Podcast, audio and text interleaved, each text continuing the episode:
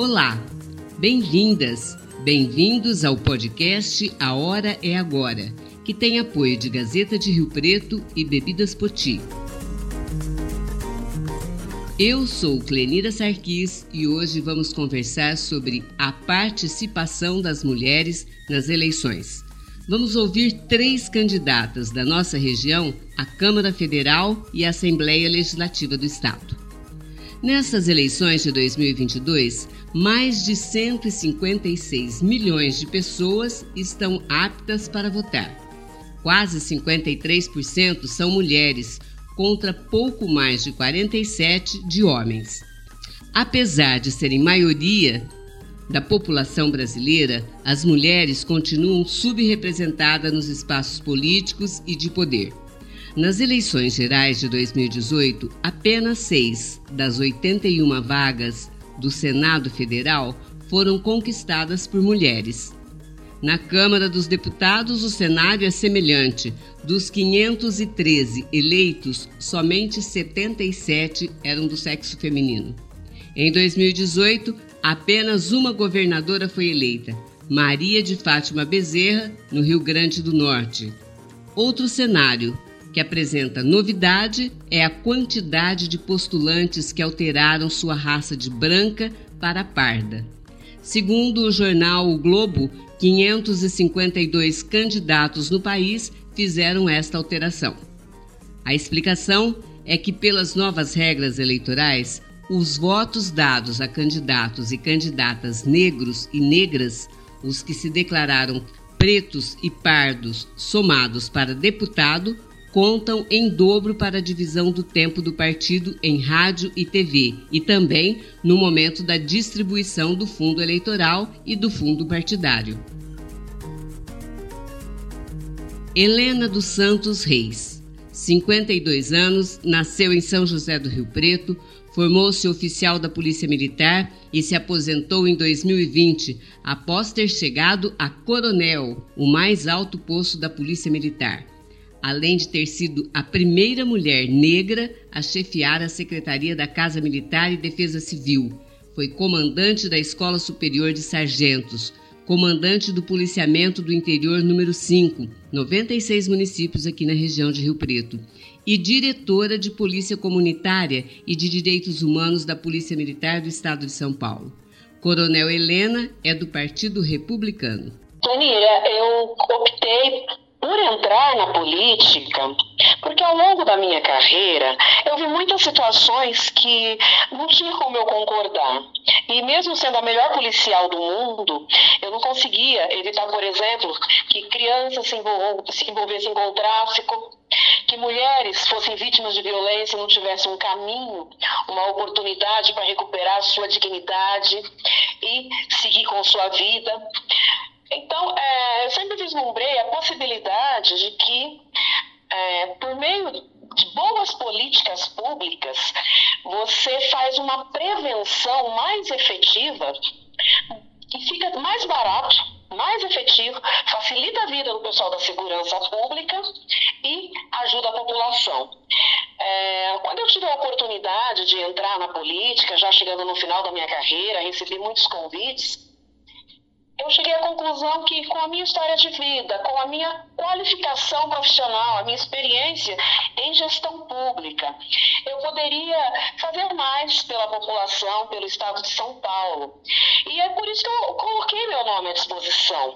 Eu acredito que nós precisamos de pessoas boas na política, pessoas honestas, pessoas íntegras, pessoas que tenham histórias de vida e pessoas que tenham espírito público que é a preocupação com a coletividade e não apenas com si mesmo. É, eu, eu, sei de todos os percalços, todas as dificuldades da política, principalmente para a mulher, mas é, se as pessoas de bem não se colocarem à disposição, outros vão ocupar esse espaço. Então, acho que está na hora de nós, enquanto cidadãos, buscarmos, sim, essa transformação social que a gente deseja né, por meio da política, que é onde ela pode ser mais efetiva é, e mais ampla, fazendo a boa política. Certo. Bom, é, a senhora acredita que a lei eleitoral é, de alguma maneira assegurando às mulheres a igualdade, está assegurando de alguma maneira a, igualdade de, vamos dizer assim, entre aspas, palanque para as mulheres nas campanhas? Ou os partidos continuam dando um jeitinho, driblando a lei e usando os 30% garantidos? para as mulheres para as candidaturas outras, como para os governos ou presidência, ou para deputados que tenham maior, é, maior é, número de eleitores tal? Eu acho que nós temos ainda um longo caminho pela frente até obter essa, essa igualdade, ou pelo menos esse equilíbrio né, entre candidaturas e é, representatividade masculina e feminina. O que eu vejo hoje é que a maior parte dos partidos é, se preocupa em cumprir a cota, 30% de mulheres para poder ter os 70% de homens. Que, que, isso significa? Não há uma busca por mulheres é, com um perfil, com capital, para realmente ser eleita. Porque isso é um trabalho de base, você não pode fazer isso apenas, apenas às vésperas da eleição. Então, esse é o entendimento que os partidos precisam ter. Você precisa trabalhar as bases políticas, educação para a vida pública, para a política, focar isso em mulheres e jovens, mas de uma forma, não com uma, uma espécie de lavagem cerebral, mas trazer essas pessoas realmente para o processo falar sobre política. Por isso que os republicanos, que é o meu partido, a gente diz que mulher aqui não é cota, é uma necessidade. E a gente busca fazer isso ao longo de todo, todo dia, né, para é, formar novas lideranças femininas, descobrir e potencializar essas lideranças, para que a gente, quando nós chegarmos no ano eleitoral, nós tenhamos realmente pessoas aptas para isso, porque eu já assisti esse processo em outros partidos. Às vésperas da eleição, o pessoal pega irmã, pega parente, pega pessoas apenas para preencher a cota e poder ter o, o, o, os demais candidatos homens. Então a gente não tem uma efetividade. A cota, ela ajuda até certo ponto, mas sem essa vontade de realmente mudar o cenário, nós não vamos chegar muito longe. Ela vai ser apenas é, algo que cumpre-se por tabela. E aí onde surgem essas, é, até esses casos que viraram até escândalos né, das candidaturas laranjas, em que essas mulheres elas não tiveram recursos de campanha, não tiveram, é, não fizeram nem elas votaram nelas mesmas. Né? Então, isso é algo que até desmoraliza a política das cotas. Então, é algo para ser revisto. Eu acredito que é, tem muita mulher com potencial. Eu mesma descobri várias aqui na cidade de Rio Preto. A gente está fazendo esse trabalho. E é, nós podemos muito melhorar a, a política, trazer o equilíbrio para as políticas públicas por meio do olhar feminino, da visão de mundo da mulher. Certo. Bom, em que, que a senhora acha que o fato da senhora ter uma carreira policial é, militar é, bem sucedida pode ajudar a senhora na atuação no legislativo? É, eu sou, antes de tudo, uma gestora pública. Eu fiz a Academia do Barro Branco, que, é, que forma os futuros comandantes da Polícia Militar. Eu trabalhei 31 anos na, na instituição, cheguei ao posto de coronel, fui comandante aqui da região, que são 96 municípios, comandei mais de 2.200 homens e mulheres. E quando você pensa em gestão pública, o Estado é único. A Secretaria da Segurança Pública, ela tem um orçamento, a Secretaria de São Paulo, ela tem um orçamento que às vezes é maior do que o orçamento de muitos estados. E é, de algumas capitais, inclusive. É, a gente, a, nós somos gestores públicos.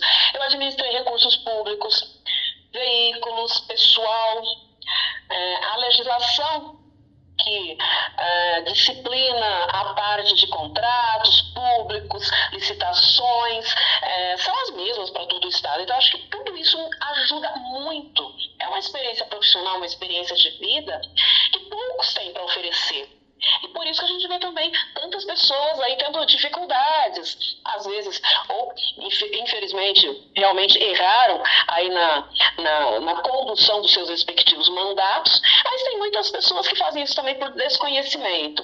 Eu acho que é muito importante que as pessoas elejam um deputado estadual, um deputado federal, que tenham um mínimo de conhecimento para fazer as coisas da maneira correta.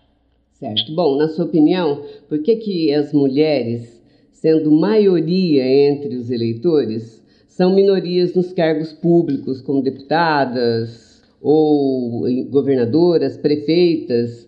E a senhora tem uma outra condição ainda, a senhora é mulher e negra. São vários fatores, né?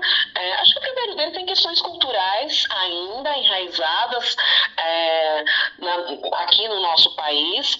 E também não é algo apenas na política. Nós, uh, o que a gente pode observar é que os cargos de maior prestígio social ainda são dominados por homens em todas as áreas.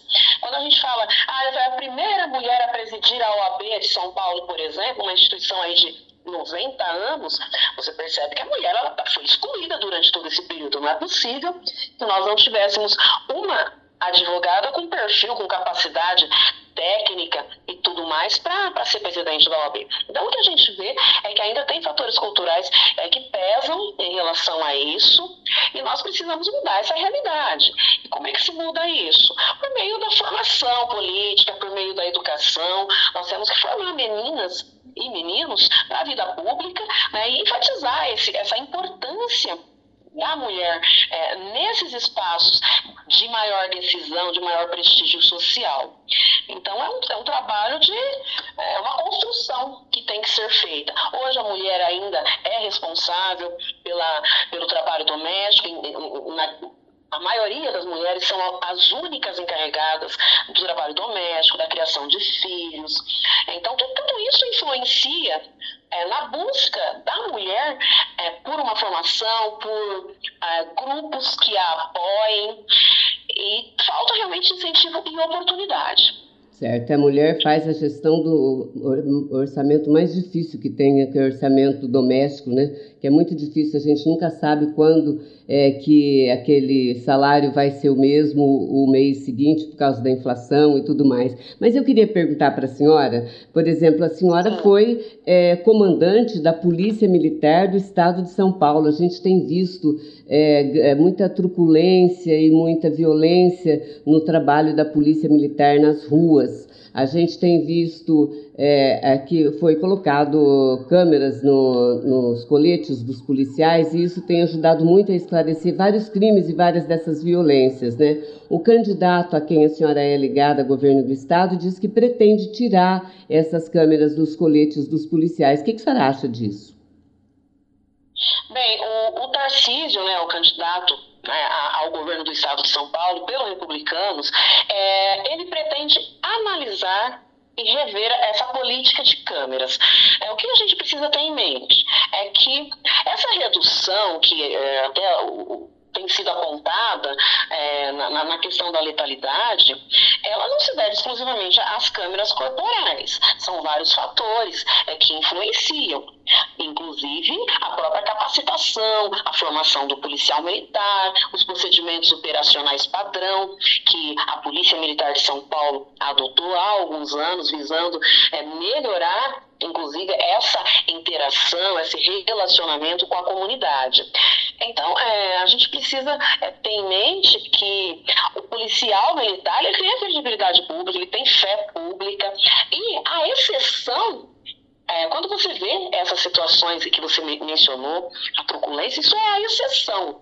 E a própria instituição tem uma preocupação muito grande com isso, em depurar, em, em responsabilizar aqueles policiais que se desviam é, das diretrizes institucionais. A polícia, de forma alguma, compactua é, com é, esses policiais que quebram a lei e que acabam aí tendo alguma atitude que fujam, é, alguma atitude que fuja dos nossos padrões institucionais. Então, acho que essa reavaliação ela é necessária para a melhoria do próprio é, serviço policial militar. Hoje a iniciativa das câmeras corporais ainda está muito restrita, né? então não dá para dizer realmente que foram elas as grandes responsáveis por uma eventual é, redução da, da, da, letalidade policial. E a gente tem que reavaliar e realmente ver se é uma política pública interessante para o Estado de São Paulo e redirecionar tudo isso, né? Para não ficar essa, essa queda de braço entre as pessoas que são favoráveis e as que são desfavoráveis. Certo. Bom, para encerrar nossa conversa, qual é o argumento que a senhora usa para convencer o eleitor a votar na senhora? Quando a senhora vai pedir voto, a senhora diz: olha, você deve votar em mim porque porque eu sou uma pessoa íntegra, que tem, eu vi uma carreira sem uma única mácula, que, que tem experiência em gestão pública, que é uma pessoa de bem, que tem espírito público e que quer contribuir efetivamente com a vida das pessoas. Eu sou uma pessoa que tem uma história de vida simples, uma origem pobre, que vi muitas tragédias é, ao longo da minha carreira por falta de políticas públicas mais eficientes e eu tenho certeza que eu posso contribuir com a sociedade, com a minha história de vida, com minha trajetória profissional. Elisângela Santos é protetora de animais e é formada em letras e técnica de enfermagem. Há mais de 30 anos, ela trabalha voluntariamente pelo resgate de animais vítimas de maus tratos. Elisângela é constantemente acionada pela polícia e pelos bombeiros para participar de resgates. Elisângela Protetora é candidata a deputada federal pelo Partido Patriota. Por que, que a senhora quer ser deputada federal? Ah, precisamos renovar, né? É, dos mesmos chega e, e não fazem nada. E temos que tomar frente, principalmente por ser mulher, né? Para podermos ter mais força dentro lá do, do Poder Legislativo.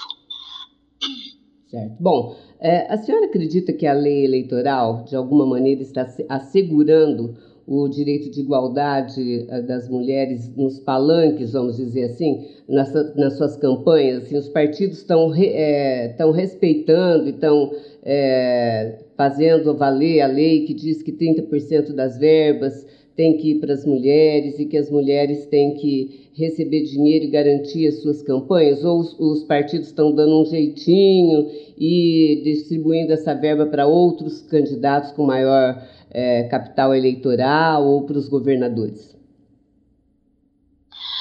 É, antes não, mas agora sim. Parece que, que eles estão bem dispostos a ajudarem né, os partidos é, tanto mulher como negros, como os pardos também, é, nós temos muita desvantagem em cima disso.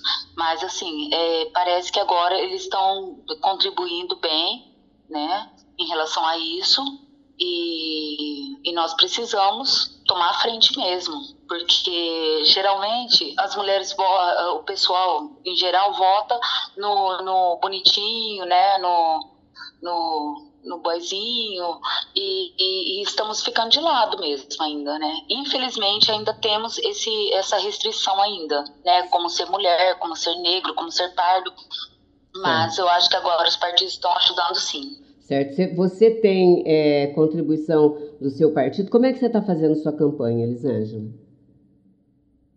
Então, eu vou começar agora, né? Que vai começar a distribuir o material e, bom, meu trabalho já, já vem de 30 anos, então quem, quem gosta, quem me conhece, quem, quem sabe mesmo, é, vota em mim, né? Porque eu trabalho aqui na região de São José do Rio Preto, região, eu faço trabalho em prol dos animais, mas assim, é, eu viso muito, é, não só pelos animais, mas pela família também, né? Que, que estamos, assim, padecendo muito nesses assuntos, né? De, de família, de animais está bem complicado. Mas é, eu vou começar agora a começar a trabalhar com divulgação, tudo, porque da outra vez que eu fui candidata, eu sou suplente, mas da última vez que eu fui candidata, é, eu não tive esse, é, assim, eu me foquei muito nas denúncias, porque a né, polícia me liga, bombeiro me liga, então, assim, eu foquei muito em resgates, eu não foquei na campanha, mas mesmo assim eu fui muito bem votada, hoje eu sou suplente, mas estamos, né, lutando aí. é por uma vaga. Você é suplente de vereador, né, na Câmara de Rio Preto? Isso. Sim. Exatamente, sou suplente de vereador. O que que contribuiu, o que, o que, que você acha que contribui para você, é, como legislativa federal, é, o seu trabalho que você faz em defesa de animais? Fazer leis mais rígidas, apesar que eu, nós temos um deputado né, que, que fez é, a lei que prevalece maus tratos com prisão, mas, infelizmente, o que não ajuda muito é a audiência de custódia, porque a pessoa vai para lá e é, o juiz praticamente não faz nada, né, é, em termos assim de julgar severamente como deveria ser a lei, né. Então nós nós temos que contribuir para isso, é, reforçar, sabe, a, as leis e precisa colocar em prática mesmo, sabe, a a condenação, tudo certinho, porque, assim, realmente, maus tratos, é, a, a, quem não conhece o, o, o, a causa animal acha, assim, inviável, um absurdo, né, que, que não seja tudo isso. É, assim, é, desde de maus tratos, é, até estupros, até tudo, tudo que acontece com uma criança pode acontecer com o animal também. Né? Então, são seres indefesos que precisam de apoio, que precisam de ajuda. Certo. Você não tem formação é, veterinária, nada, você tem formação em letras. E como é, da onde vem? Como é que você começou a se interessar por isso? Bom, isso vem desde criança, né? Quem gosta, gosta, e desde criança sempre recolhi animais de rua, sempre desde meus desde quando me entendo por gente, dois, três anos, é, eu sempre gostei. Então, já vem. Aí, com 16 anos, eu conheci uma ONG em Rio Preto e eu me, me filiei a ela, né? E, e hoje, é, assim, eu sempre fiz ocorrência de maus tratos, aprendi com 16 anos, até, vamos dizer assim, eu falava que tinha 18 anos para poder fazer um boletim de ocorrência, mas não tinha. Então, todos os policiais da época me conheceram, tudo. E, e eu sempre fiz, eu sempre entrei em casas, assim, é, quando o animal precisava, estourava cadeado, tudo. Então, eu sempre fui né, determinada a isso. Então, desde criança mesmo, desde criança. Sei. É, e, então é um amor que é incondicional. E é um trabalho voluntário, né? E a gente não ganha nada nem da prefeitura, nem de nada, nem de ninguém. Sei. E o teu, a, você vai focar a sua campanha em Rio Preto ou na região também? Não, na região também. O pessoal me conhece bastante na região, o pessoal liga para mim, sabe? É, às vezes liga, no, como liga no Copom, né, no 90, aí eles passam para mim a ocorrência e eu vejo se tem alguma protetora da região para poder ajudar, porque não tem como, né, eu me deslocar assim é, na hora ali para poder fazer o resgate, para poder averiguar a denúncia, mas eu, eu vou focar em Rio Preto e região sim. Vocês e no estado uma... também, porque eu já ajudei muito. Sei, vocês têm uma rede de apoio regional, assim, que de cuidadores ou de protetores de animais? Sim, a causa não é um problema assim que tem muito ego, né? Ah, tem muitas pessoas que gostam de né, é, fazer por ego, pela política, mas é, quem me conhece sabe que eu não sou assim. Eu, eu continuo meu trabalho há muitos anos, né? Como eu falei, há 30 anos e faço independente de qualquer coisa. Mas assim, eu acho assim, com o apoio é, da política, eu, eu tenho mais força para fazer, né? Mais força. Então, é, eu estou focada nisso. É, eu quero fazer por eles, né, pelas crianças, pela família, tudo. E eu sei que tem muita gente que, que, que foca muito na, na, no dinheiro, essas coisas, mas para mim não. Eu nunca precisei disso, eu nunca. Então, eu faço por amor mesmo. É um, um trabalho voluntário, é sacrificante, sim, muito.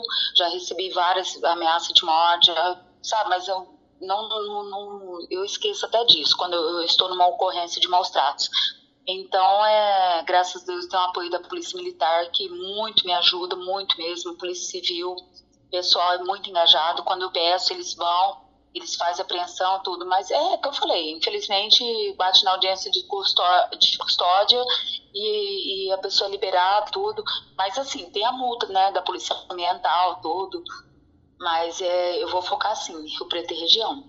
Bom, é, quando você vai pedir voto para alguém, qual é o argumento que você usa, assim, para convencer o eleitor a votar em você? Você diz, você tem que votar em mim por quê? Ah, porque nós temos que renovar, né? Não adianta ficar naqueles mesmos que não fazem nada e, e, eu falo da causa animal, todo mundo, nossa, me apoia, tudo, na hora ali me apoia, falo, não, legal o teu trabalho e tal. Porque assim, eu, eu sou uma das poucas protetoras em, na nossa cidade, tem muitas protetoras, muitas. Só que assim, eu sou a única praticamente que, que tem um apoio, né? É, é, da polícia, eu vou em cima, eu tiro mesmo, não adianta, tá maltratado, eu tiro. Se for questão de orientação, eu, eu, eu falo também. Então é, é, é, bem assim complicado o meu trabalho, tá? É um psicológico assim que eu uso que muita gente não tem condições de fazer, né? Então eu vou, aí eu falo para a pessoa, falo assim, olha, meu trabalho é esse, né? Minha causa é essa, minha bandeira é essa da causa animal. E, e eu gostaria muito mesmo eh, de conseguir um, um vamos dizer, um lugar ao sol para poder fazer alguma coisa para os animais e, e para quem precisa também, porque eu sei que não é fácil, uma consulta não é barata, é, um atendimento não é barato veterinário, então muitas pessoas precisam disso. E Rio Preto está um caos, realmente está um caos. A pandemia piorou isso? Com certeza. Piorou, piorou porque eu recebi muitos cachorros que foram, que foram adotar, doados, né? E eu recebi de volta. E infelizmente recebi assim animais é, em condições precárias, tá? Então quer dizer, o gasto é meu, eu tenho que tirar do meu bolso para poder é, custear um tratamento veterinário hoje em dia então, é, é, assim, foi bem complicada a pandemia, foi bem complicado. Eu recebi muitos, muitos resgates que eu fiz, que eu doei, tá, os animais estavam super bem e voltaram em estado precário para mim. É, fora as denúncias, né? Fora as denúncias também, que a pessoa fala assim, ah, a gente fica até com dó, né? Fala assim, ah, ah eu não tenho que comer, não tenho que dar para ele, eu não tenho como dar para ele. Então aí vai, busca, né, tenta tratamento, tudo, porque não é fácil, é caro, é caro mesmo. Então é tipo assim, eu não posso tirar da boca de uma família para para poder ajudar o cachorro, por exemplo. Eles pensam assim, né? As pessoas pensam assim. Mas tem muita gente que superou sim. Bom, quer dizer que é, as, não são só as pessoas que estão passando fome, os animais também. Com certeza, muito mais ainda, muito mais. E teve muito abandono também nas ruas, muito abandono. É, inclusive, teve um rapaz, fora, além da, da, da, das famílias estarem precisando, né? Ah, teve, teve muitos casos de, de pessoas viciadas né, em drogas listas que, que maltratavam seus animais, tudo. Então, assim, então, quando me chamam, eu vou no local, eu retiro, tento recuperar, tento doar mas é, é, complicado. Eu estou hoje, em média, estou com 80 animais para cuidar, sozinha. E aonde ficam esses animais? Eles ficam na minha casa, até doação. Algumas pessoas vão até lá, né, por indicação, aí eu, eu faço doação, mas agora, assim, depois da pandemia, tá muito complicado a doação, muito. Doa mais filhotes, né? Agora os grandes, os adultos já não doa tanto quanto antes. Sei. Quer dizer, é uma causa é, necessária. Você acha que precisa ter alguém lá dentro do Congresso Nacional é, para organizar essa questão da, das, dos animais, que era uma coisa que é, até pouco, assim, algumas décadas atrás a gente nem ouvia falar disso, né? E hoje quase todo, quase todo, toda casa, todo lar tem um, um animal.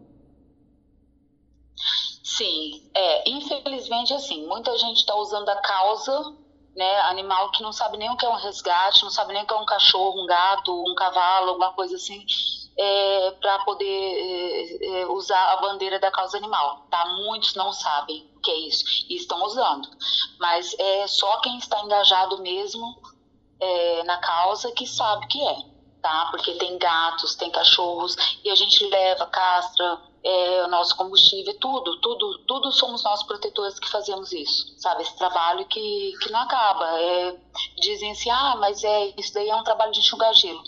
Não importa, sabe? É, a gente está engajado, a gente tem que fazer e Deus deu essa missão e temos que cumprir. Certo. Quer dizer que lá no Congresso, o que você pretende fazer para resolver isso, ou para ajudar a resolver isso? Criar leis mais duras ou leis que é, é, regulamentem essas, a posse do animal? Sim, com certeza. Porque é igual eu falei, é, a, o que libera, porque teve um deputado né, federal, até mesmo do, do Patriota, e o Fred Costa, que ele, ele fez a lei, né? Ele criou a lei para apreensão da pessoa, né? Para prender. E, infelizmente, assim, é, a, a, audiência de custódia não ajuda em nada, nem para ser humano. A pessoa mata a outra e vai na audiência de custódia solta. Então, precisava de leis mais rigorosas é, para podermos né, dar, dar, continuidade nesse trabalho, porque se quando não mexe no bolso, aí é mais fácil. Mas quando mexe, sabe, uma, uma lei mais severa, com punição, com, é, com tudo, é, mandar nome para o Cadim, mandar nome para, sabe, fazer uma lei mais assim, rigorosa mesmo, em prol disso, porque os maus tratos, mesmo depois da pandemia, achamos que o ser humano ia melhorar, mas não melhorou, piorou, tá? Piorou as pessoas estão mais maldosas, tanto com crianças, como com idosos, como com animais. Então temos que melhorar essas leis.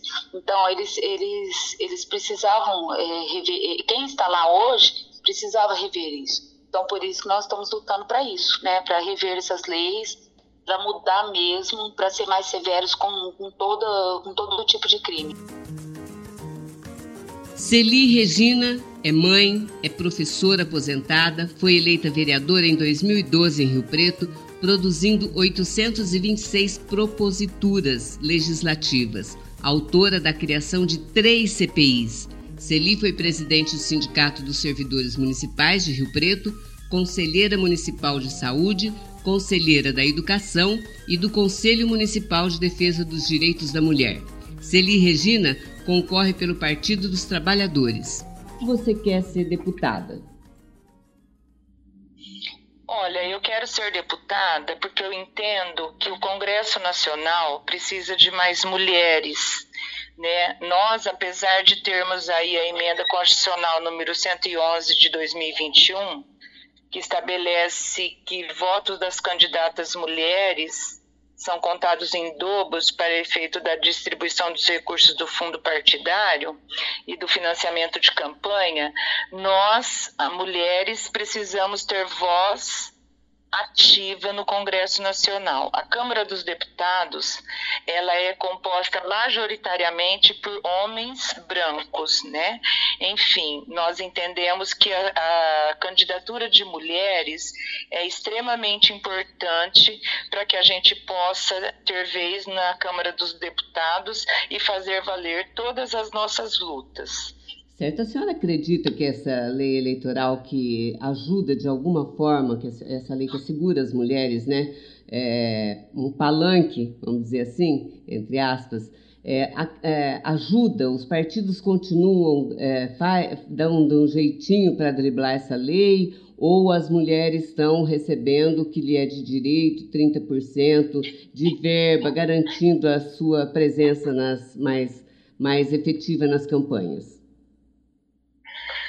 Clenira, eu acredito que muitos partidos políticos eles ainda estão driblando essa emenda constitucional. Porém, o Partido dos Trabalhadores tem seguido, né, e, e vai seguir nessa eleição e, é, e nas próximas é, o que diz exatamente, até porque o Partido dos Trabalhadores já trabalhava né, com essa questão de 30% do fundo para as mulheres, e agora nós temos com essa emenda, que foi aprovada ano passado é, pelo Congresso, que contém em dobro né, os votos, tanto das mulheres quanto das pessoas negras. Então, eu acredito que será sim é, muito bem dada pelo Partido dos Trabalhadores.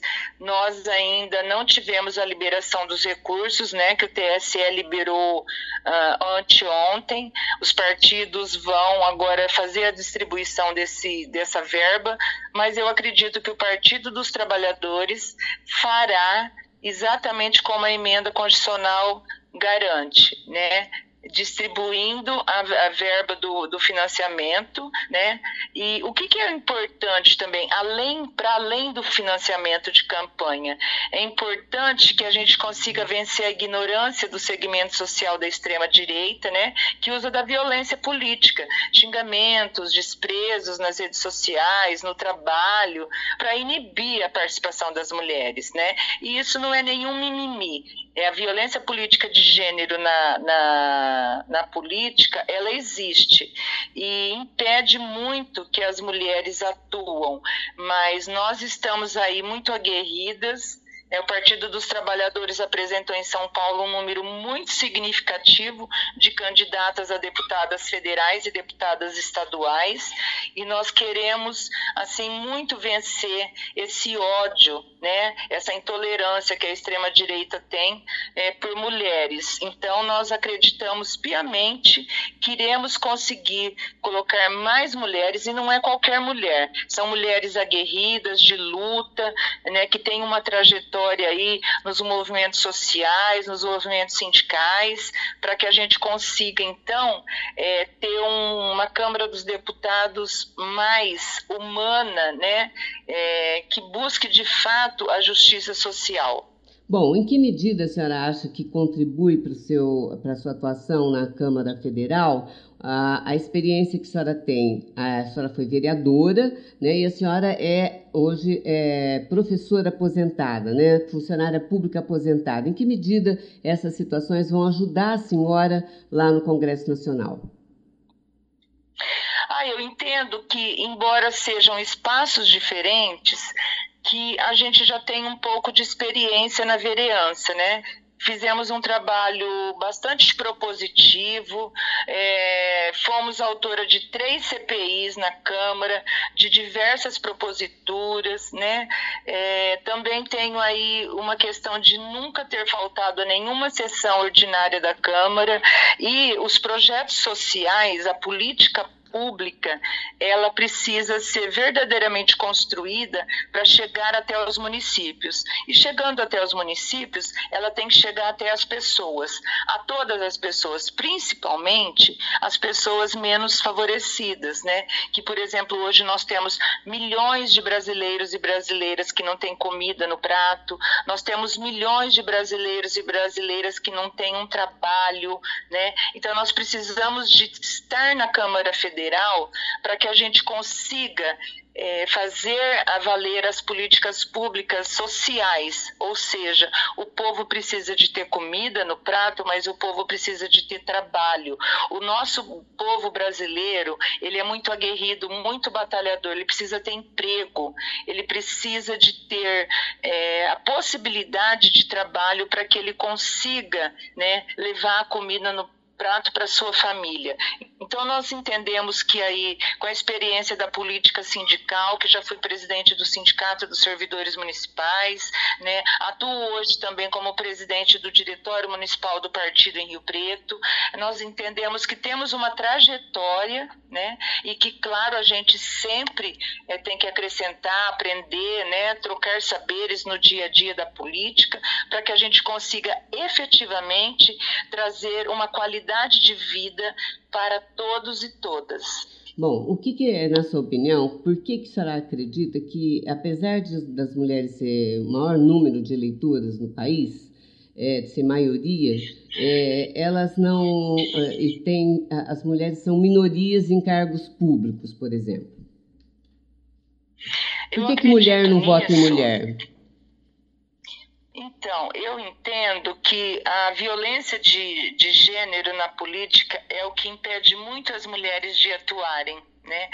É, e às vezes até infelizmente dentro da sua própria casa que isso acontece. E nós temos assim uma, uma intransigência, uma intolerância é, é um ódio da extrema-direita que agora está cada vez pior. Né, nos últimos anos, na política no nosso país, nós temos vivido isso. E nós temos uma média, Clenira, para você ter ideia, de 40 xingamentos por dia que é feito para um grupo de 123 candidatas que foram é, é, é, candidatas na última eleição. É, é, é, e assim, isso é tudo dado monitorado, né? Tem o Observatório da Violência Política de Gênero, a Internet Lab, que, que coloca muito sobre isso. Então, assim, as mulheres, elas têm se sentido assim é, muito diminuídas, xingadas, ameaçadas e, e esse discurso de ódio é, contra na violência de gênero contra as mulheres é, precisa se ter um envolvimento de toda a nossa população. Nós não podemos aceitar isso. Então assim, muitas mulheres ainda hoje ouvem o que o marido diz, em quem que ela deve votar. A gente já viveu essa experiência pedindo voto na nossa cidade, né? Lá em casa, já ouvi essa fala. Lá em casa, meu marido que fala em quem a gente vota. Então nós temos que vencer essas barreiras, né? E é muito importante, por exemplo, nós temos o caso da ex-deputada Manuela Dávila, né? Que a intolerância é, é, é, o ódio é tão grande que ela era pré-candidata a senadora, mas você vê aí assim, ameaça né, é, de estupro e morte a filha dela, a mãe dela. Nós não podemos mais viver assim, admitir isso. Nós temos que fazer valer a democracia. Nós não podemos assistir de braços cruzados as mulheres vivendo essas ameaças, né, esses xingamentos. Nós precisamos lutar veementemente e bravamente para que as mulheres tenham voto, tenham vez e tenham representatividade na política no nosso país. Bom, quando a senhora vai pedir voto, qual é o argumento que a senhora usa para convencer o eleitor a votar na senhora? A senhora fala o que assim? Você deve votar na Celi por quê? Porque a Celi luta, tem uma trajetória de luta muito grande, de muitos anos, para fazer valer a voz e a vez da mulher na política.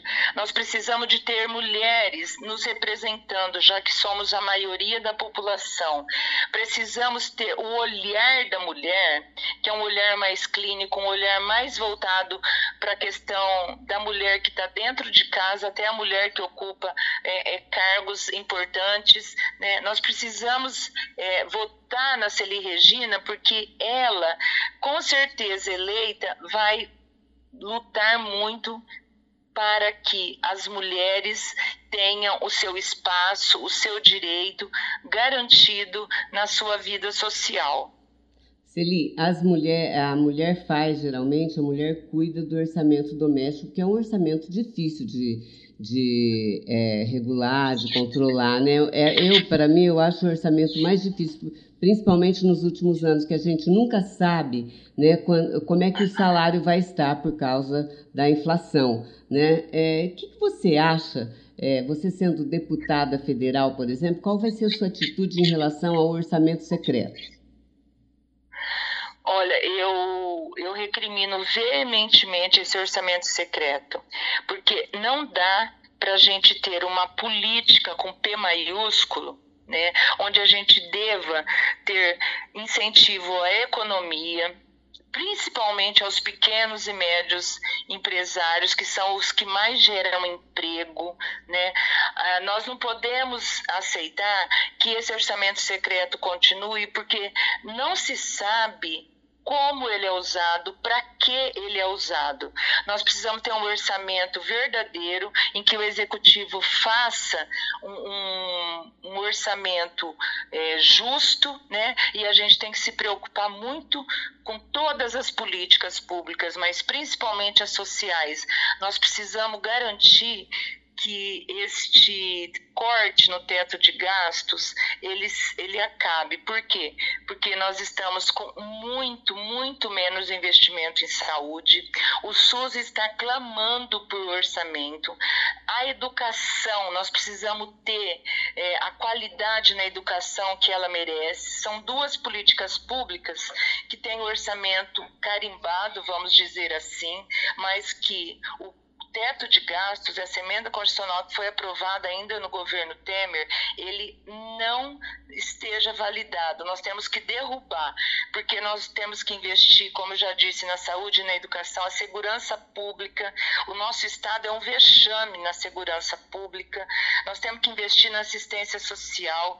Nós estamos lidando aí com milhares de brasileiros que não têm um arroz e um feijão no seu prato, não tem um leite para oferecer para o seu filho, o preço está exorbitante, então é, pelo orçamento doméstico que a gente realize, como você muito bem diz, é um orçamento dificílimo. O orçamento do país também, ele precisa ser visto com muito carinho, com muito cuidado, porque a nossa economia está gritando para que seja extirpado, que seja acabado esse orçamento secreto, que é um vexame para o nosso país. Né?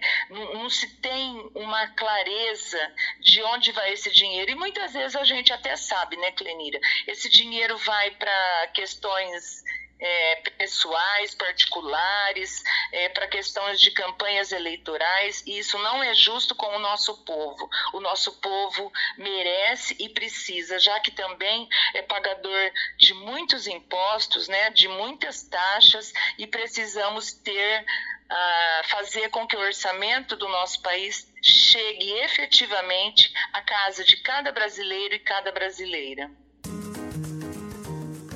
A Hora é Agora volta na próxima segunda-feira. A Hora é Agora, sempre com o apoio de Gazeta de Rio Preto e Bebidas Poti. Água é Levite. Também estamos no site oestepaulista.net. Obrigada pela audiência. A Hora é Agora. Produção Gerson Badaró, edição Tani Sarquis, direção e apresentação Clenida Sarquis.